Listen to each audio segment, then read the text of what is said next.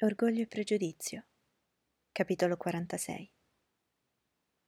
Al suo arrivo a Lambton, Elizabeth era stata molto delusa di non trovare una lettera di Jane. Delusione che si rinnovava ogni mattina. Ma al terzo giorno non ebbe più da lamentarsi e sua sorella fu giustificata dall'arrivo di due lettere, una delle quali aveva avuto un disguido, cosa di cui non c'era da stupirsi dato che Jane aveva scritto malissimo l'indirizzo. Quando le lettere arrivarono, Elizabeth stava per uscire a passeggio con gli zii, i quali però vollero lasciarla al piacere di leggere e si avviarono da soli. Ella cominciò dalla più vecchia, che risaliva cinque giorni avanti. Iniziava raccontando dei trattenimenti, festicciole, novità che può offrire la vita di campagna. Ma la seconda parte, che recava la data del giorno dopo, dimostrava di essere stata scritta sotto il peso di una violenta agitazione. Diceva così. Da che ti ho scritto quanto sopra, cara Lisi, è accaduto qualcosa di inaspettato e di molto grave. Ma temo di agitarti. Rassicurati, di salute stiamo tutti bene quanto ho da dirti riguardo alla povera Lidia. L'altra sera, mentre stavamo per andare a letto, arrivò una lettera del colonnello Forster per informarci che essa era fuggita in Scozia con uno dei suoi ufficiali, con Wickham, per essere chiari.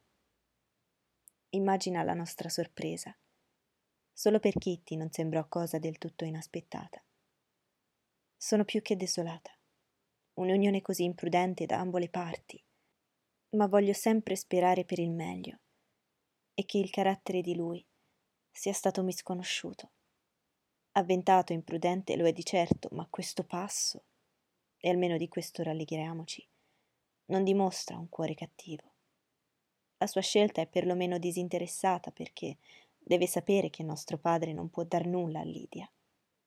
La povera mamma è abbattutissima Papà sopporta meglio la cosa. Che fortuna che non abbiamo mai fatto sapere quello che si dice contro di lui. Dobbiamo dimenticarlo noi stesse. Sono partiti sabato a mezzanotte, come sembra, ma nessuno se ne è accorto fino al mattino dopo, alle otto.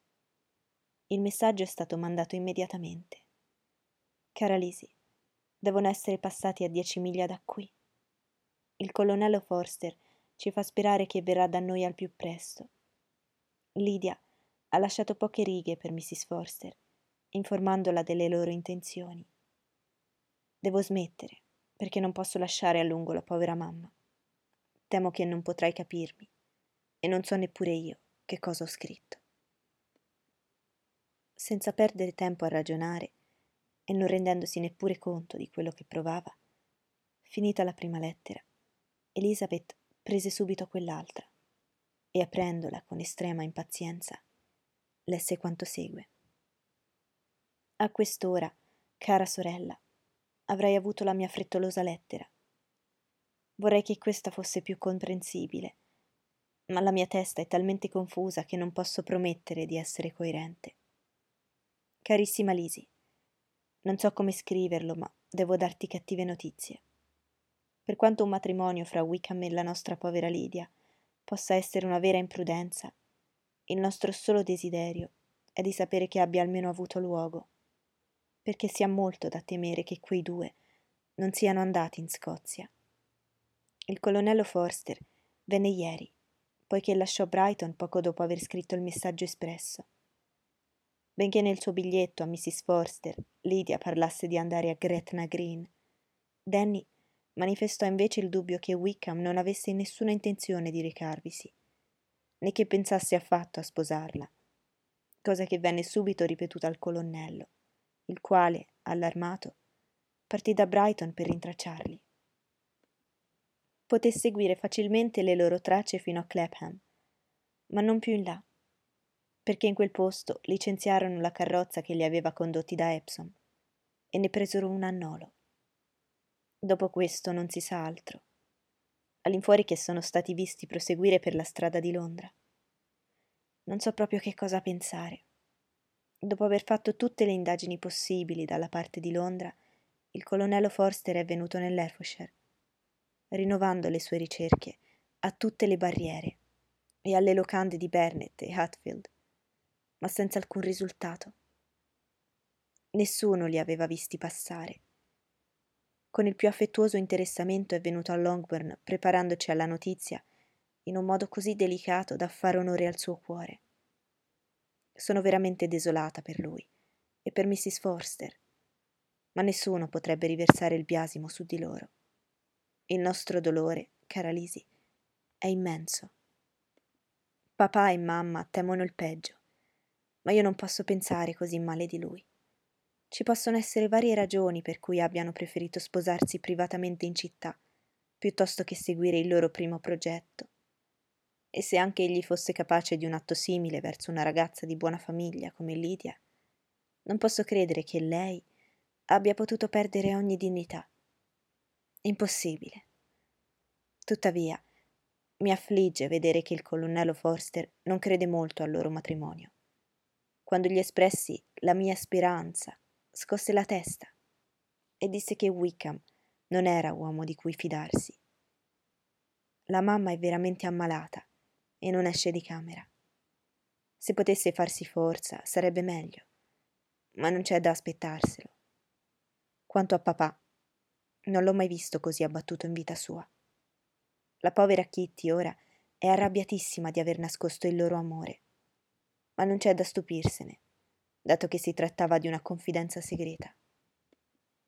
Sono sinceramente contenta, cara Lisi, che almeno parte di queste scene ti siano state risparmiate. Ma ora che il primo colpo è passato, posso confessarti che sospiro il tuo ritorno. Non sono però tanto egoista da sollecitarlo. Se tornare fosse per te un sacrificio troppo grande. Addio. Riprendo la penna per dirti proprio quello che non volevo, ma le circostanze sono tali che devo seriamente pregarti di venire al più presto. Conosco così bene lo zio e la zia che non ho paura di chiederlo anche se devo pregare proprio lo zio di un altro favore. Papà va a Londra sabato con il colonnello Forster per cercare di rintracciarli. Non so che intenzioni abbia, ma la sua estrema agitazione non gli può permettere di agire nel modo migliore e più prudente. E il colonnello Forster è obbligato a tornare a Brighton domani sera. In frangenti di simile gravità, il consiglio e l'aiuto dello zio sarebbero cosa preziosissima. Egli capirà tutto quello che provo e mi affido alla sua bontà. Dov'è? Dov'è lo zio? gridò Elizabeth, alzandosi di colpo, appena terminata la lettura, ansiosa di raggiungerlo senza perdere un solo attimo. Ma era appena arrivata alla porta che questa fu aperta da un servitore e apparve Mr. Darcy. Il pallore e l'impeto di Elizabeth lo fecero trasalire e prima ancora che potesse parlare, lei, che pensava soltanto alla situazione in cui si trovava Lydia, esclamò in fretta. Scusatemi, ma devo lasciarvi. Devo trovare Mr. Gardiner per una cosa che non può essere rimandata. Non ho un minuto da perdere. Santo Dio, che è accaduto? esclamò Darcy con passione. Poi, riprendendosi, non voglio trattenervi neppure un momento, ma permettete che vada io o il domestico a cercare Mr. e Mrs. Gardiner. Non state abbastanza bene per farlo voi stessa.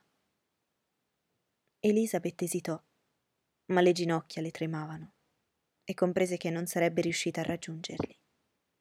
Comandò al domestico, con una voce appena intellegibile, tanto era tremante, di richiamare immediatamente a casa i suoi padroni. Appena il domestico fu uscito, si rimise a sedere, incapace di reggersi in piedi, così affranta che Darsi non poté lasciarla, né seppe trattenersi dal dirle con grande affetto. Lasciate che chiami la vostra cameriera. Che cosa posso fare? Posso portarvi un po' di vino? Si vede che state male. No, grazie. rispose Elizabeth, cercando di ricomporsi. Non ho nulla. Sto bene. Sono soltanto sconvolta per alcune cattive notizie avute da Longbourn. Nel dire così, scoppiò in lacrime e non poté proseguire. Darsi, completamente all'oscuro dell'accaduto, non poté che esprimere qualche vaga espressione di conforto e osservarla in silenzio, pieno di amorosa compassione. Finalmente lei continuò. Ho ricevuto ora una lettera di Jane con notizie veramente orribili. Non possono essere tenute segrete. Mia sorella minore ha lasciato gli amici presso i quali era ospite. È fuggita con Wickham.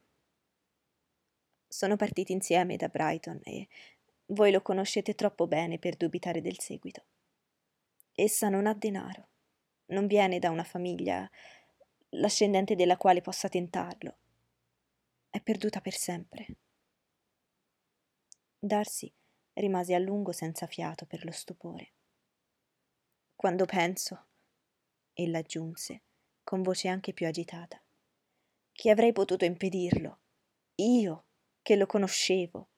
Sarebbe bastato che avessi narrato solo in parte quanto avevo saputo sul conto di lui, alla mia famiglia.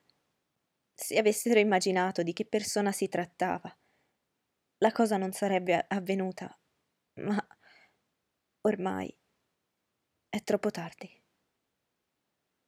Sono veramente desolato, esclamò Darcy. Desolato, indignato, ma è certo. È assolutamente certo. Oh sì. Hanno lasciato insieme Brighton sabato notte e sono stati rintracciati fin quasi a Londra, ma non più in là. Ma non sono certo andati in Scozia. E che cosa è stato fatto, tentato per ritrovarli? Mio padre è andato a Londra. E Jane in questa sua lettera prega lo zio di accorrere in suo aiuto e spero che potremo partire tra mezz'ora, ma non si può far nulla. So benissimo che non si può far nulla. Cosa c'è ormai più da fare con un individuo simile? E come del resto scoprirli? Non ho la minima speranza. È veramente orribile. Darcy scosse il capo annuendo silenziosamente. Avessi almeno io aperti gli occhi su quello che egli era veramente avessi saputo quello che dovevo fare. Ma non lo sapevo. Temevo di esagerare. Triste, triste errore. Darcy non rispose. Pareva quasi non sentirla e camminava su e giù per la stanza pensando intensamente, con la fronte aggrondata e l'espressione piena di corruccio. Elizabeth, osservandolo, comprese immediatamente Ogni suo potere su di lui svaniva. Qualsiasi sentimento doveva scomparire davanti a questa prova della debolezza dei suoi, davanti a una tale vergogna. Non poteva né stupirsi né condannarlo, ma questo pensiero non le recò alcuna consolazione, né era il più adatto a lenire il suo dolore. Tutto sembrava, anzi, portarla a chiarire i suoi sentimenti, finalmente e non aveva mai capito così sinceramente di amarlo, tanto come ora, quando l'amore era vano. Ma la forza di un sentimento egoistico, anche se affiorato per un breve istante, non poteva occuparla a lungo. Lidia, l'umiliazione, la pena che l'accaduto portava a tutti loro, soppressero ben presto ogni altra cura, e nascondendo il volto nel fazzoletto, Elizabeth si immerse nei propri pensieri. Dopo qualche momento, però, fu richiamata alla realtà dalla voce del suo compagno che, in tono pieno di compassione, ma anche di ritegno, diceva Temo che da tempo desideriate che io me ne vada. Né posso trovare alcuna scusa all'essermi trattenuto, se non il profondo interesse col quale divido la vostra pena. Volesse il cielo che potessi dire o fare qualcosa per poter consolare questo dolore.